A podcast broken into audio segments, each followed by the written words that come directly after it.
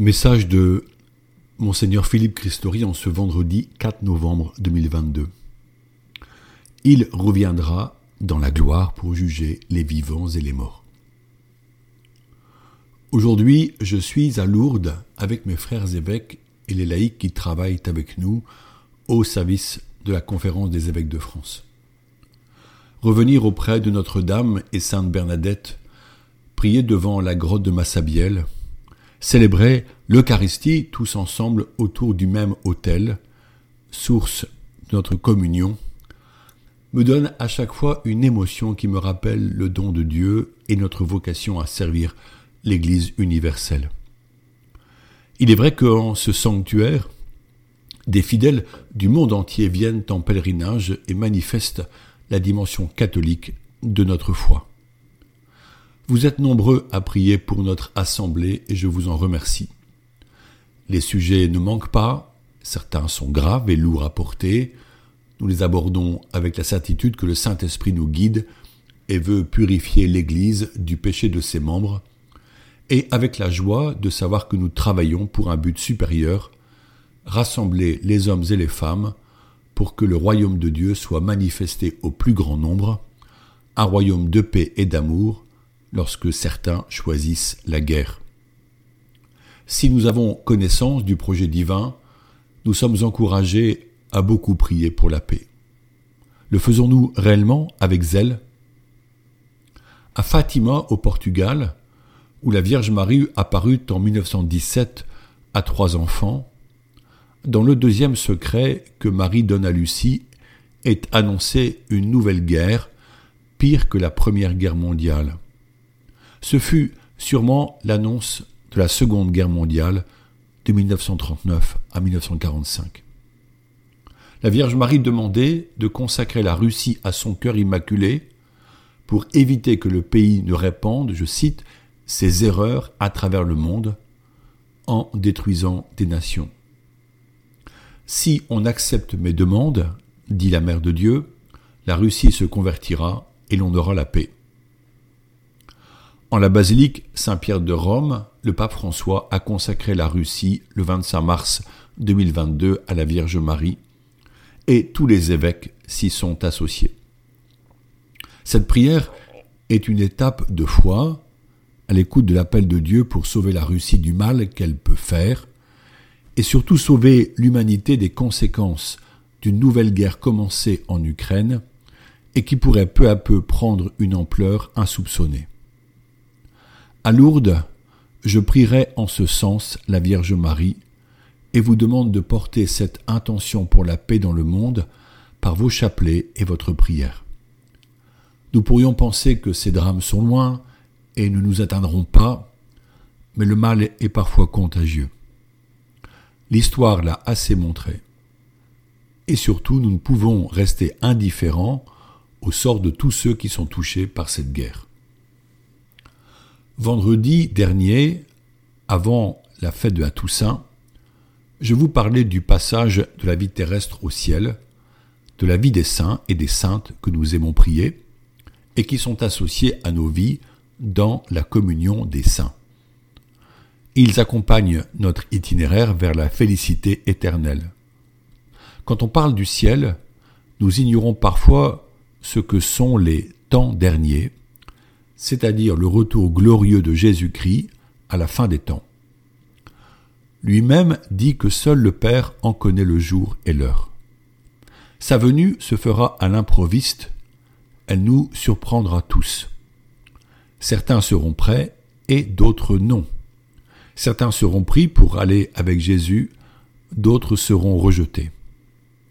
Cette perspective n'est pas réjouissante, elle peut même nous effrayer mais il nous faut nous fier aux paroles de Jésus plus qu'à celles de Paul Naref. Nous croyons en la miséricorde de Dieu.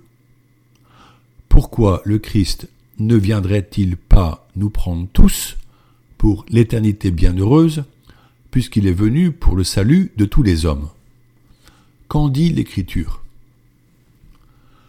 Le Concile Vatican II parle de ce moment dans un texte sur l'Église appelé Lumen Gentium, que l'on traduit par la lumière des peuples. Citons ce passage du chapitre 48. Je cite L'Église à laquelle dans le Christ Jésus nous sommes tous appelés et dans laquelle par la grâce de Dieu nous acquérons la sainteté, n'aura que dans la gloire céleste sa consommation, lorsque viendra le temps où sont renouvelées toutes choses, et que, avec le genre humain, tout l'univers lui-même, intimement uni avec l'homme et atteignant par lui sa destinée, trouvera dans le Christ sa définitive perfection. Fin de citation. Ce texte dit qu'il y aura un temps pour la perfection. Et nous pouvons dire qu'il s'agit la perfection dans la charité, puisque, selon Saint Paul, seule la charité restera. Ce sera pour les hommes et les femmes sauvés de la mort et vivant en Christ la vision de Dieu, que l'on appelle la vision béatifique. Nous verrons Dieu face à face, et nous serons plongés en lui, donc immergés en son infini amour, un amour qui réchauffe, qui comble, sans consumer et sans détruire.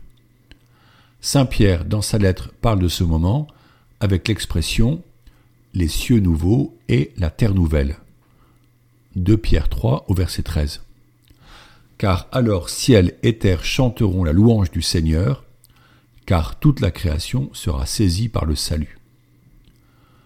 Tout sera accompli, dit Saint Paul, sous un seul chef, le Christ, les êtres célestes comme les terrestres. Éphésiens 1 au verset 10. Pour chacun de nous qui sommes passés par le creuset souvent éprouvant de la vie terrestre, nous est faite une promesse que Saint Jean exprime par ces mots. Je cite Dieu essuiera toutes larmes de leurs yeux, de mort il n'y en aura plus, de pleurs, de cris et de peines il n'y en aura plus, car l'ancien monde s'en est allé. Apocalypse 21 au verset 4.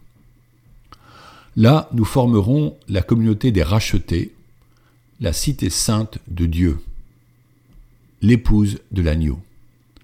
Là se vivra, comme en un éternel présent, une parfaite communion entre les hommes et les femmes rachetés, et tous les anges, autour de l'agneau, le Christ.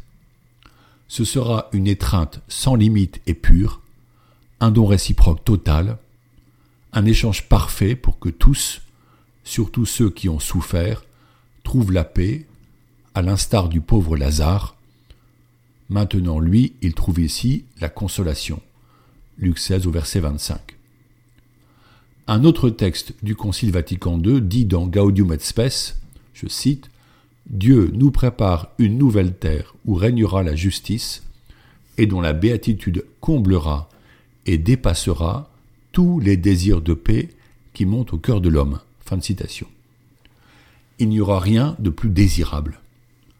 Nos âmes seront réunies à nos corps glorieux par l'acte créateur de Dieu, la communion parfaite ne supprimera pas notre individualité, mais chacun vivra uni à toute l'humanité, racheté, comme frères et sœurs, tous enfants de Dieu.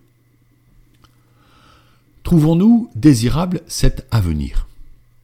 Faisons-nous le choix de vivre une vie nouvelle en Christ nous y préparer Sommes-nous consciencieux, comme les vierges sages de la parabole, ou vaquons-nous dans l'indifférence à cet appel comme les vierges folles. Voir Matthieu 25 au verset 1 à 13. La vie chrétienne n'est pas un chemin de peur puisque nous avons conscience que la liberté que Dieu donne nous engage à choisir le chemin de la vie. Notre liberté est au service de ce bien ultime. Certains, l'ayant détourné de sa finalité, en abusent pour une vie de désordre.